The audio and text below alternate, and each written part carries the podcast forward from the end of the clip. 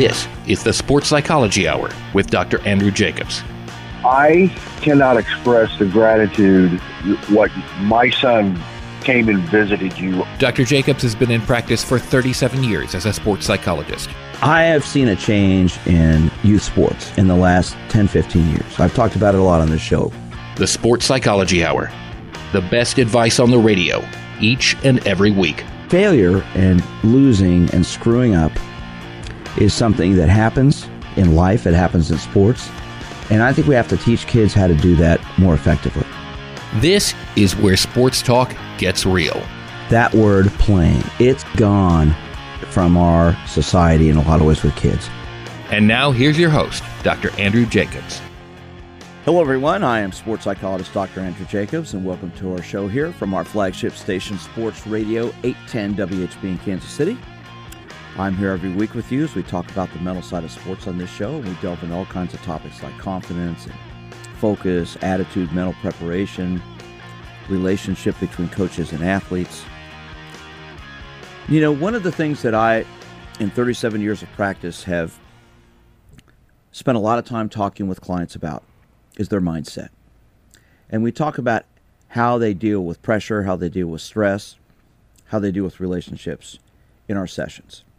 I've been on the radio in Kansas City for 27 years. Our show is now syndicated, which I'm very happy to be talking to people around the country about these topics now. And one of the things I've noticed throughout my career working with athletes at all levels, from the Olympic team, professional teams, collegiate teams, all the way down to youth sports, is the emotional side of coaches, athletes, parents, of people. How they handle themselves, how they deal with pressure and stressful situations. If you've listened to our show and you listen to our podcasts, you'll know that one of my passions is youth sports. And the issues that go on today in youth sports, which I think are many, specifically about sportsmanship, about the coach athlete relationship, parent athlete relationship, and this whole issue of having to win, having to be the best, having to be number one. I've seen for years athletes come into my office at all levels, from professional football and baseball and soccer players all the way down to little kids. He'll come in and talk about how stressed they are, about the things that are said to them, about how they're talked to, how they're berated, how they're yelled at. I've worked with athletes who've had concussions, who've been injured seriously, with coaches who, after they get hurt, don't even bother to see them in the hospital, don't even bother to talk to them. The human relationship is so important. And I don't care if you're an athlete, I don't care if you're a musician, you're a performer, I don't care what you do. I think it's about trust, integrity, communication. Recently in our country, we've had two notable people commit suicide Anthony Bourdain and Kate Spade. Tragic things. Tragic things for two very, very established people. What does it tell us? What does it say to us? Well, first of all, it says that no one is immune from suicide. No one is Im- immune from depression or stress. No one is immune from mental health issues. And so today on our show, we're going to talk about this. We're going to talk about the mental side, about the emotional side, about the psychological side of people, and why mental health is so important. You know, recently, Kevin Love of the Cleveland Cavaliers, who just recently lost in the NBA Finals to Golden State, talked about the fact that he has panic attacks. He wrote a very extensive article about this and about why people need help. You know, we talk about athletes being strong, but really to me, it's about them being strong mentally. It's about being balanced mentally, having a good perspective in their life. And you know what? We've got problems in our country in the terms of people not recognizing how important mental health is. We have a lot of issues in our country today with the gun shootings and things that go on. And mental health is being talked about more and more, and it needs to be talked about more. And when I address that on this show, and today in studio with me is a good friend of mine. His name is Dr. Rory Murphy. He's a psychiatrist who's been in practice for over 25 years. I've worked with him extensively with a lot of clients and patients. He knows what about this topic, and we're going to discuss it with you. And Rory's going to be joining me here in a moment. But I want to open up our phone lines here. And I want to emphasize if you have a question, if you're depressed, this doesn't have to do with sports today as much as it has to do with life. If you're depressed, if you're down, if you're stressed, if something is bothering you, I want you to give us a call. You know, I talk about athletes and coaches, but this is about life as much today. In light of what's happened recently with Anthony Bourdain and Kate Spade taking their lives, just tragic things.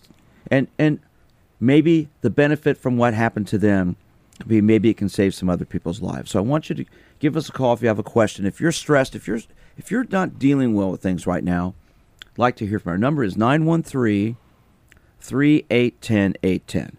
The suicide rate have have increased 30% since 1999 in our country. 30%. And it's something we need to address. So Dr. Rory Murphy, my good friend, thanks for joining me this morning. It's a pleasure to be here, Andy. Glad you got up early to be with us today. This is a topic, obviously, you and I have discussed before. What's going on? Why is this happening? Well, it's a very sad topic, and I think a lot of people are wondering, especially when we see celebrities and people that are basically uh, successful, wealthy, famous, and wondering how could this happen? How could people be in such a state of despair and hopelessness when outwardly it looks like things are so good in their lives? And I think it reminds us that in spite of material success that people can be struggling emotionally uh, to the point of despair and hopelessness and uh, people get in a very dark place sometimes and can't see a way out you know, when you have a physical injury, you can see it. You know, you break your arm, you strain a ligament, you, you pull a muscle, you can see it. When you have a mental injury, if we want to look at it that way, you can't see it. It may be expressed in terms of your emotional expressions, but beyond that, you can't tell if you're somebody's depressed internally if they don't let people know.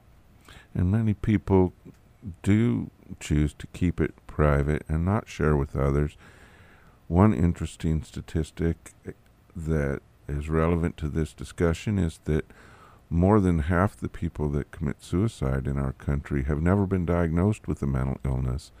And it doesn't mean that they don't have a mental illness. It means that probably they never went to see anyone and talk about it and never received a diagnosis that they might otherwise have received. So it's um, sort of a silent epidemic, one might say. I've been on the radio now for 27 years in Kansas City, and our show is now being syndicated around the country. And the reason I talk about this is because people need to hear this stuff. People don't like talking about mental health. They don't want to talk about confidence. They don't want people to know I'm I'm lacking in confidence. You know, I'm not feeling good. And so what I want to do on this show today is see if we can get some calls in here, Rory. I know there are people who listen who are down. They're stressed. And when we talk about sports, of course, you and I have discussed this many times over the years. Athletes, you know, people think, oh, he's an athlete, he's or she's she's an Olympic athlete. Well, they're human beings, and they've got feelings, they've got emotions, and they get down too. You don't have to be the wealthiest person in your in your city, the most successful person. You're a human being, and so the emotional side is something to talk about. Our phone number here is 913 3810 810. 913 3810 810. I'd like to hear from you. If you're not feeling well today, if you're down, if, if you're a coach or an athlete, I want to hear from you as well. If there have been a situation where you've been down or depressed, if you have a child who's been ridiculed by a coach before and they're not handling it well, give us a call 913 3810 I'm sports psychologist Dr. Andrew Jacobs. We're on the leader in sports, Sports Radio 810, WHB. Hello, everyone. I am sports psychologist Dr. Andrew Jacobs, and this is the Sports Psychology Hour live from our flagship station, Sports Radio 810 WHB in Kansas City. I'm here every week, and we talk about the psychological side of sports on this show. But today we're expanding it a little bit to talk about psychology in general because of the recent suicides in our country of Kate Spade and Anthony Bourdain, two very notable people who took their lives and shocked so many people so many people talked about the fact nobody knew they were depressed, nobody knew they were down. How could this happen? My guest today is Dr. Rory Murphy, a psychiatrist, been in practice for over 25 years in the Kansas City area, and I've worked together with Rory on many, many clients, and he knows what he's talking about. And, and you know, Rory, when we get into this topic, the issue of suicide, we talk about depression, we talk about stress, we talk about anxiety.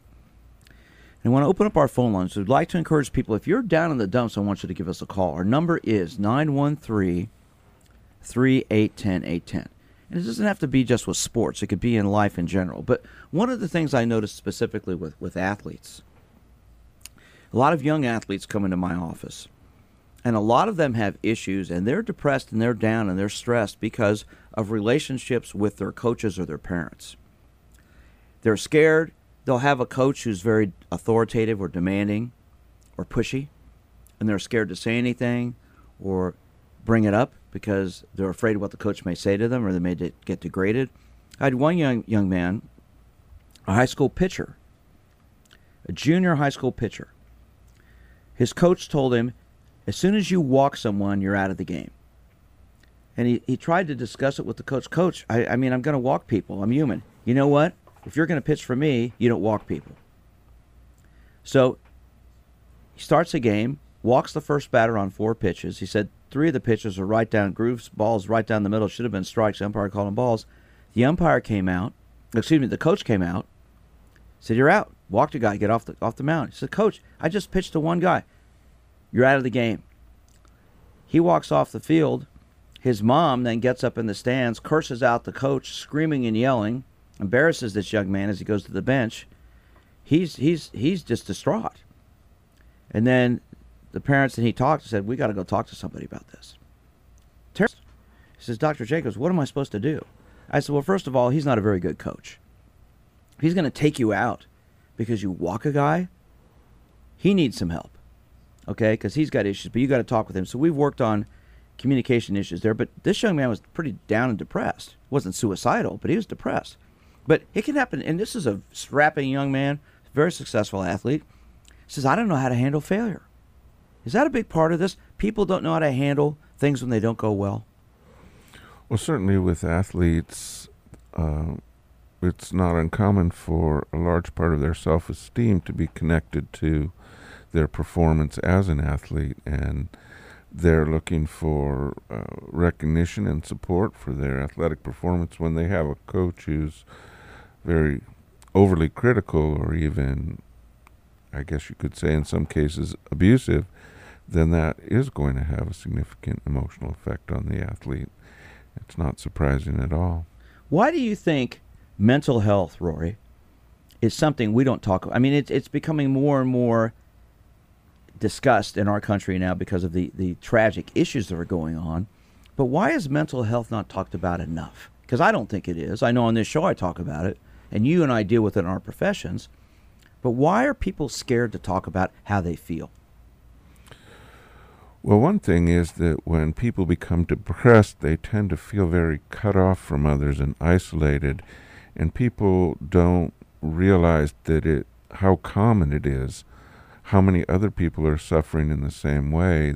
They think they're the only one that could be feeling so bad, and they don't believe that others will understand them or support them if they share their feelings. But one out of ten people in our country become depressed at some time in their lives, and it's it's a dark place to be. Um, whether it's caused by uh, genetic reasons or by relationship reasons by loss or, or stress.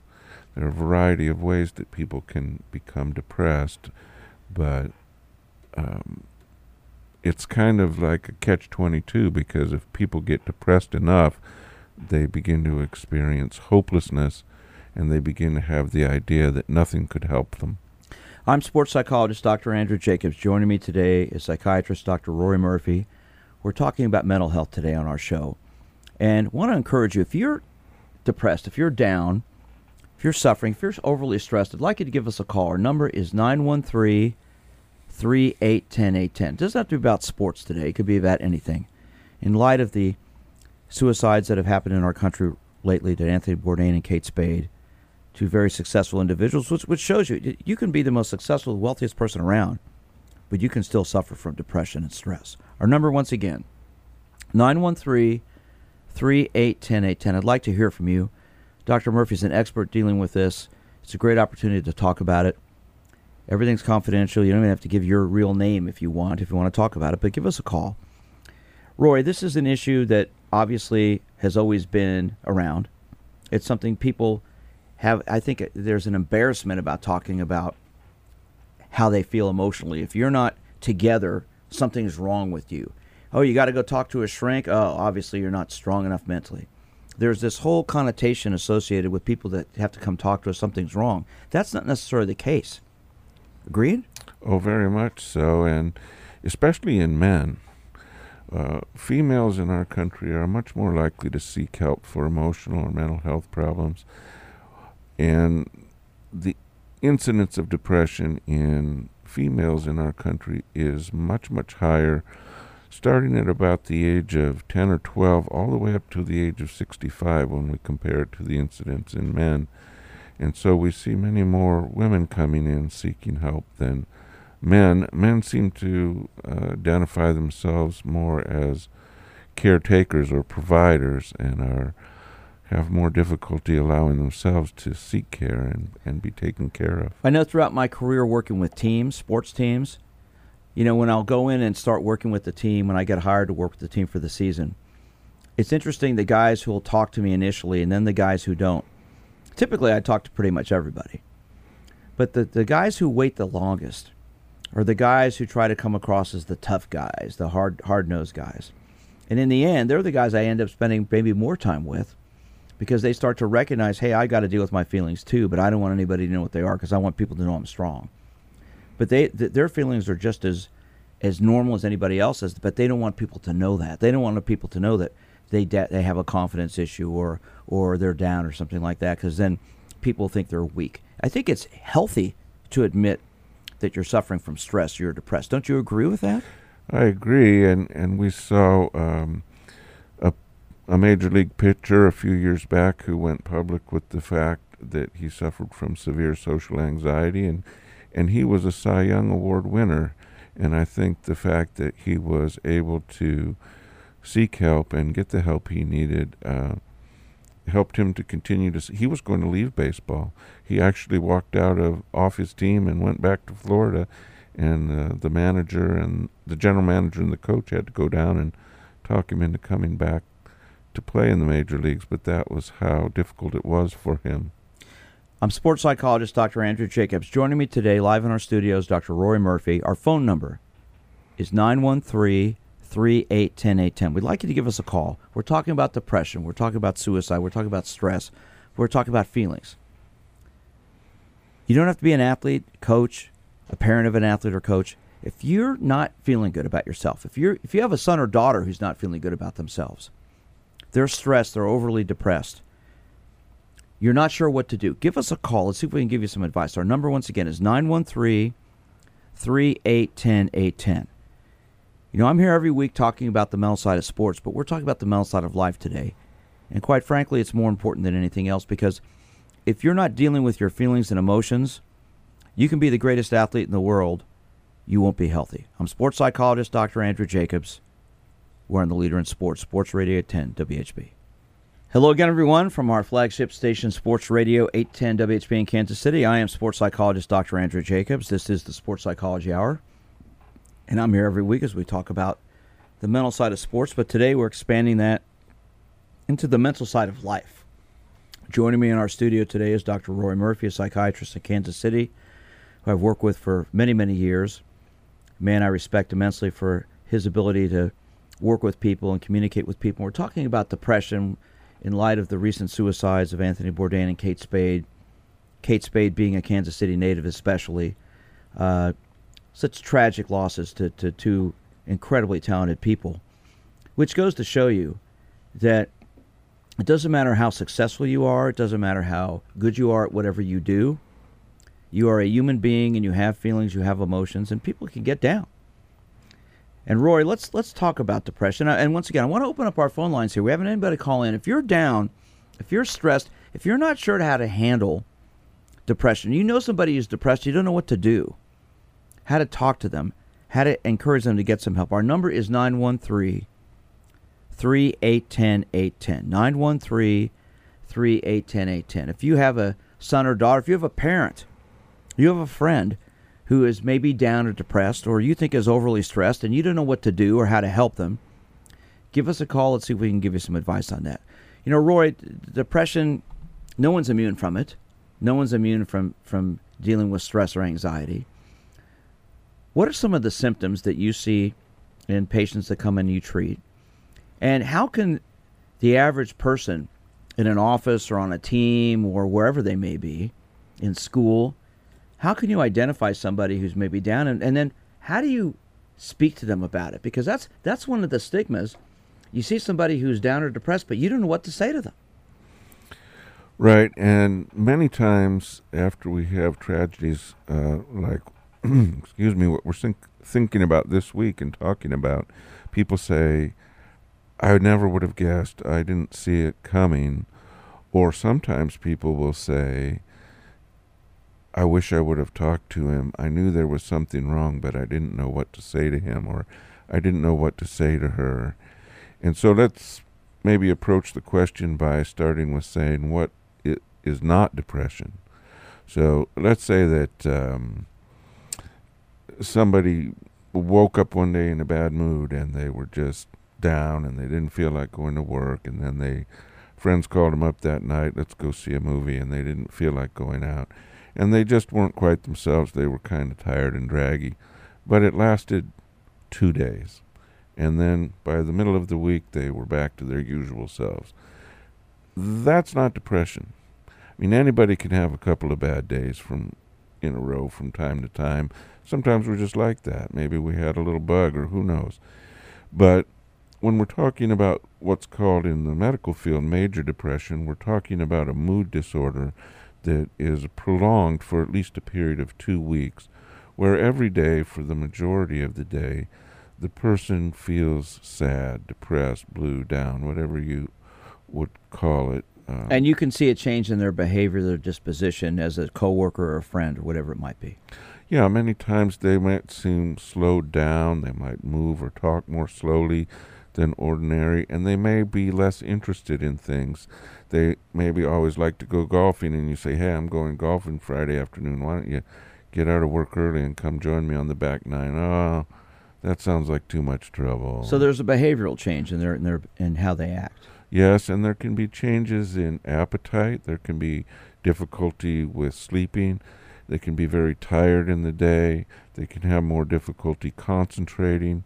And they can be plagued by feelings of irrational or excessive guilt, as well as uh, very dark, morbid thoughts about death, dying, suicide, and so forth. Okay, so you're a coworker, you're a teammate, you're a classmate, you're a friend, and you see this person who you know acting like this over a prolonged period of time, as you said, what do you do? Because people, when it, one of the things I see all the time, and, I know when I work with teams a lot of the time, when I'll start, as I said earlier, I'll start working with a team.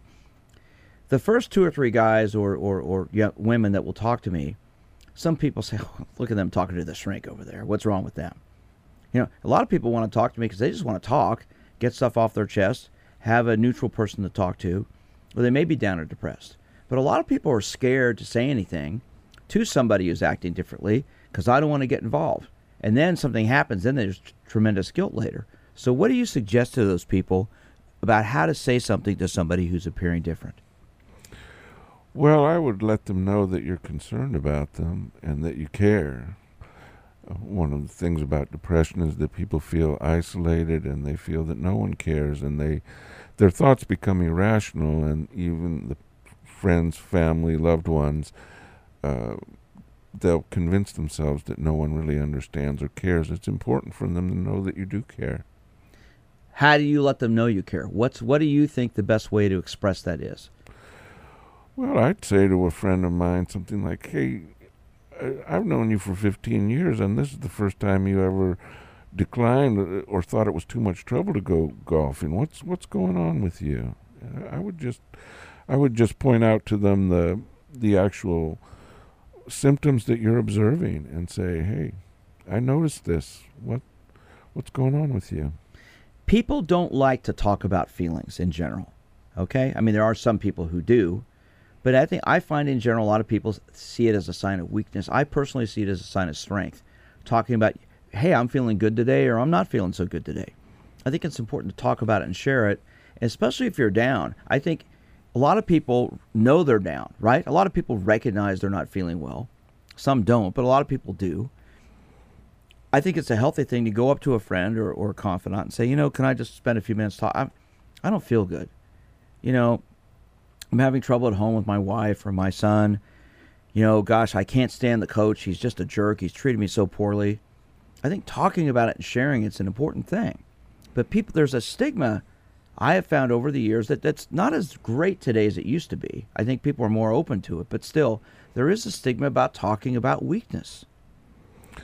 Well, yes, and especially amongst men, and especially uh, with athletes, uh, they seem to put themselves under such pressure. I had a young man in my office last year that, uh, I mean, you probably hear this more since you uh, focus on uh, athletes specifically, but not exclusively. But this this man was a, a senior in high school and he came into my office. I'd known him for several years, and he was talking about that uh, several of his friends were being scouted for uh, maybe being drafted by a major league baseball team, and that he wasn't. He was a pitcher, and he was talking about uh, that he wanted to injure the tendon in his arm severely enough that he would need to have Tommy John surgery, that he would deliberately injure that tendon because he had read an article about pitchers in the major leagues that had done that and then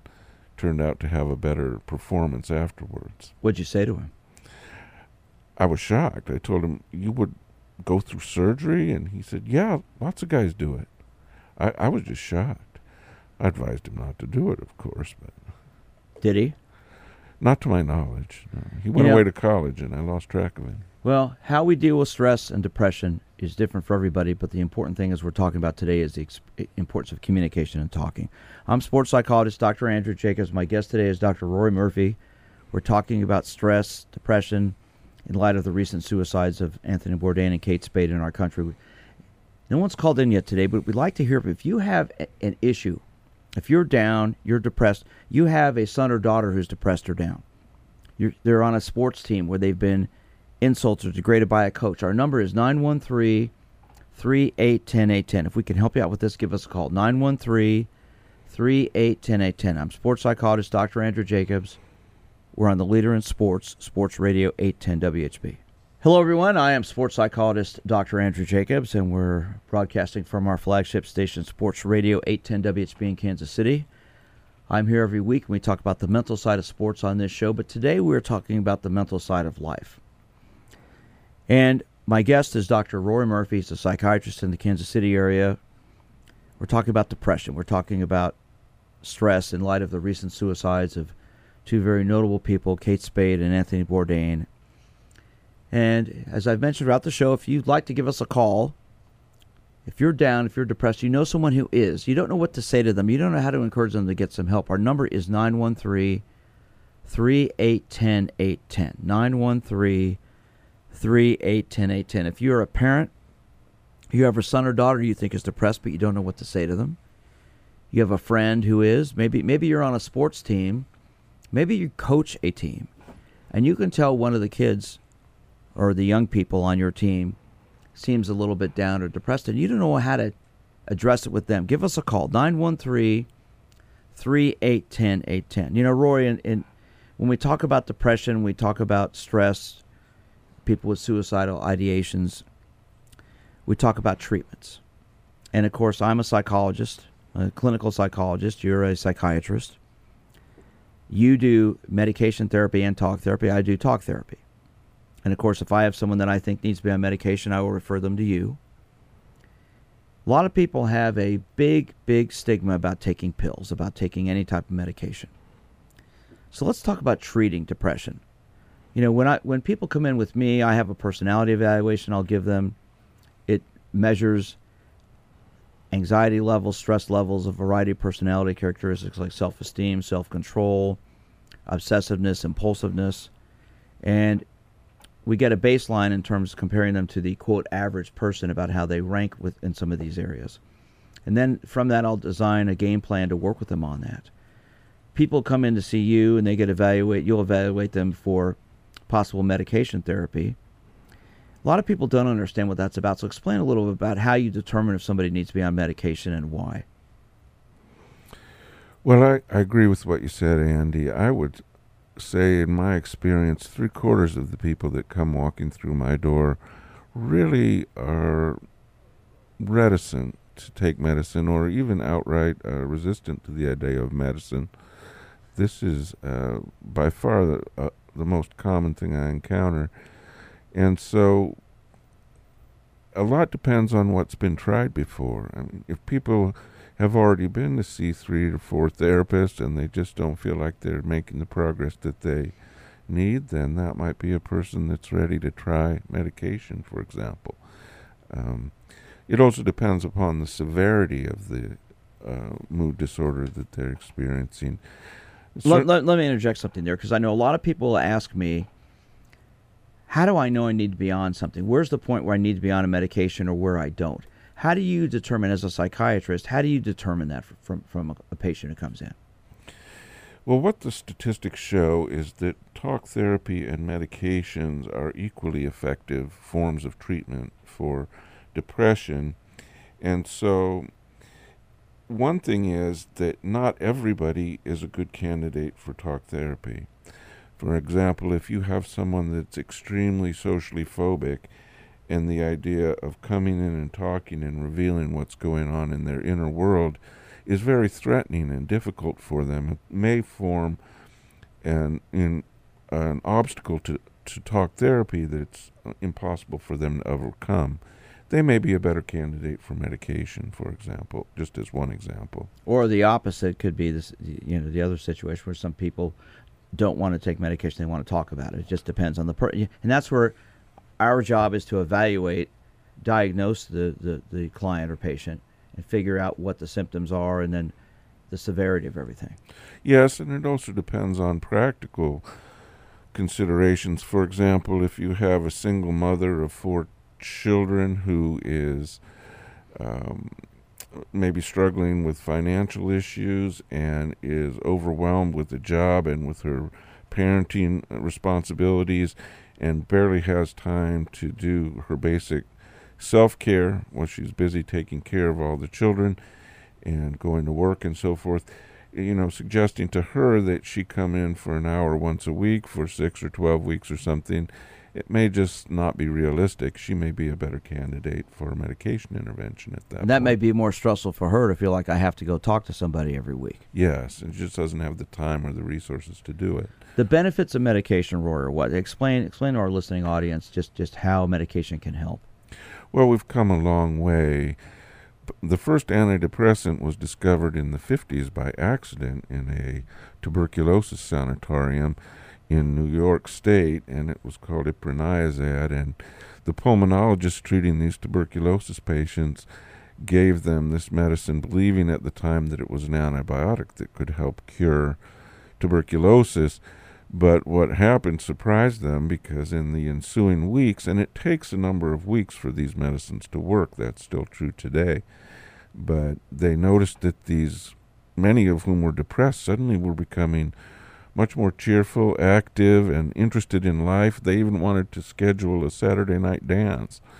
And so that was really the first discovery in the 50s of an antidepressant. But the, the ensuing years, in the 60s and 70s, the antidepressants we had in those days had many side effects and safety issues.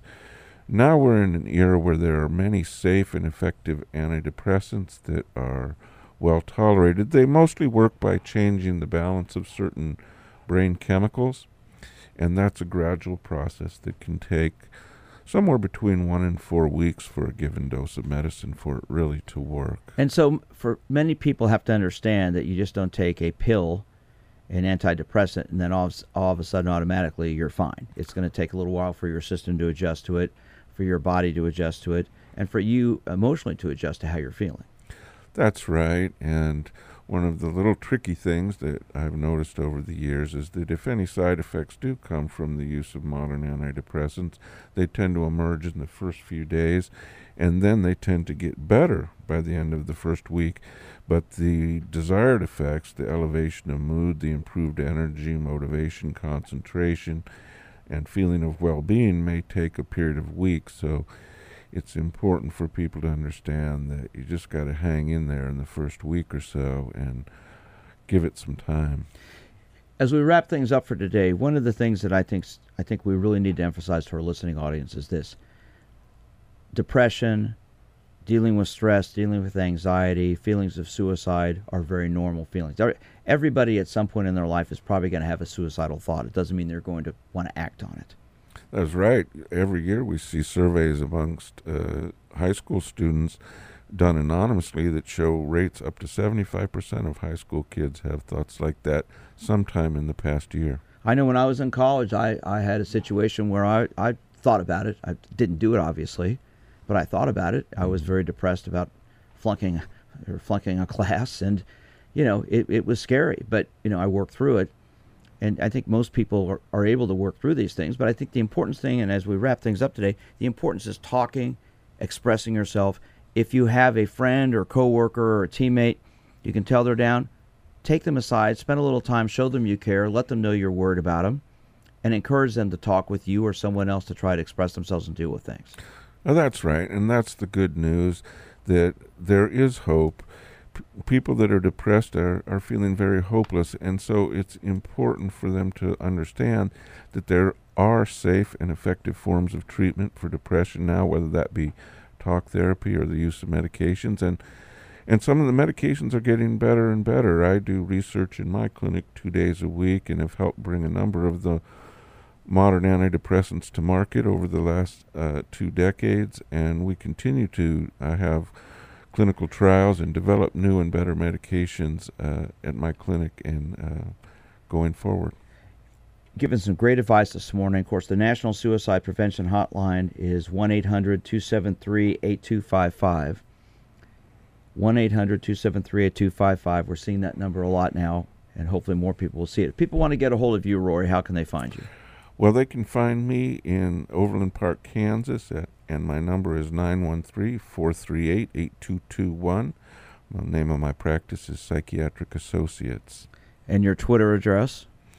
is uh, Dr. underscore Murphy. Okay. Listen, I want to thank you for taking the time to come in this morning. You've given some great advice to our listening audience. Hopefully, some people will take your advice, act on it, and move on from here. Thank you so much, Rory, for being with me. Well, thank you for having me. It's always a pleasure, Andy. I'm sports psychologist Dr. Andrew Jacobs. This is the Sports Psychology Hour. Today, we've talked about something maybe more important than sports. We talked about life. Our shows are podcasted here at Sports Radio 810 WHB. They're podcasted on my website, which is winnersunlimited.com. There are a lot of ways you can reach me. You can find me on my website. Send me an email there at drj at winnersunlimited.com. Follow me on Twitter at, at drj sportspsych, at drj S-P-R-T, P-S-Y-C-H. You can give me a call at my office, which is 816 561 5556. And I think if you take anything away from today's show today, if you have a friend, a coworker, a teammate who's down, talk to them. Encourage them to talk about it, discuss it, help them out. We'll talk to you next week from the leader in sports, Sports Radio 810 WHB.